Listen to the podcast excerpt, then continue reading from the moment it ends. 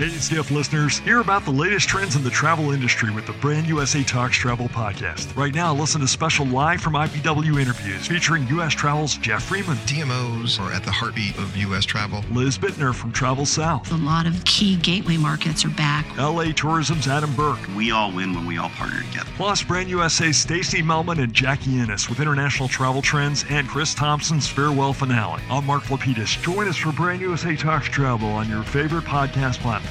Brand USA talks travel. Good morning from Skift. It's Thursday, March 18th in New York City. For daily updates in your inbox, subscribe to the Skift Daily newsletter at skift.com/daily. Brought to you by Hot Seat, a new memoir from Jeff Immelt, the former CEO of General Electric. Raw, honest, intimate. Hot Seat is that and more as Immelt recounts what it's like to be a leader in times of crisis. Buy your copy of Hot Seat today wherever books are sold. And now, here's what you need to know about the business of travel today.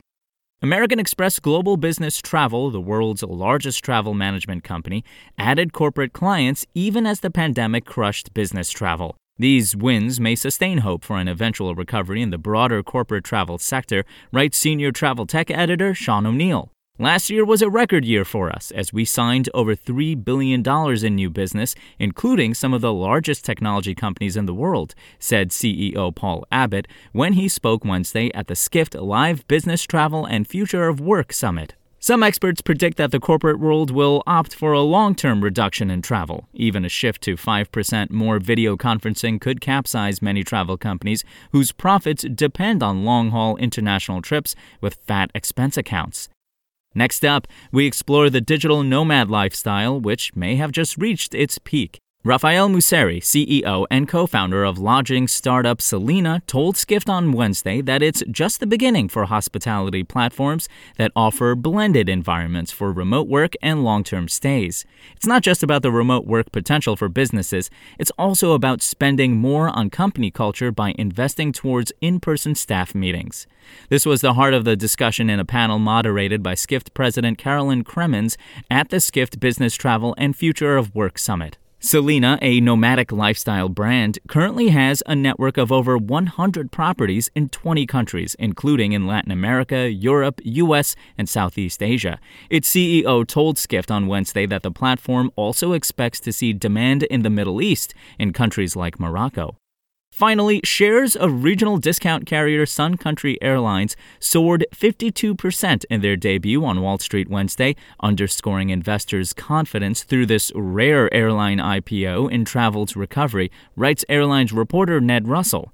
Shares of Minneapolis based Sun Country debuted at $24 per share, a dollar more than the high end of expectations a week ago, on the NASDAQ stock exchange before closing at $36.38. The initial public offering, which the airline first disclosed in February, was 13 times oversubscribed. In total, the offering netted Sun Country at least $218 million. That number could exceed $250 million if the banks managing the sale, which include Barclays, Morgan Stanley, and Deutsche Bank, exercise their options.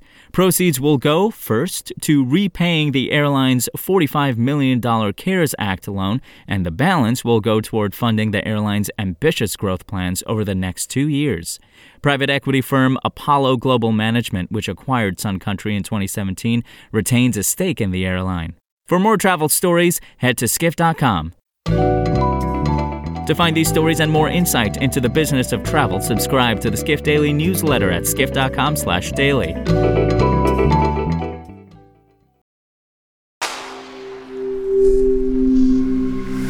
Spoken Layer. Hey, Skift listeners, hear about the latest trends in the travel industry with the Brand USA Talks Travel podcast. Right now, listen to special live from IPW interviews featuring U.S. Travel's Jeff Freeman. DMOs are at the heartbeat of U.S. travel. Liz Bittner from Travel South. A lot of key gateway markets are back. LA Tourism's Adam Burke. We all win when we all partner together. Plus, Brand USA's Stacy Melman and Jackie Ennis with international travel trends and Chris Thompson's farewell finale. I'm Mark Lapidus. Join us for Brand USA Talks Travel on your favorite podcast platform. Brand USA talks travel.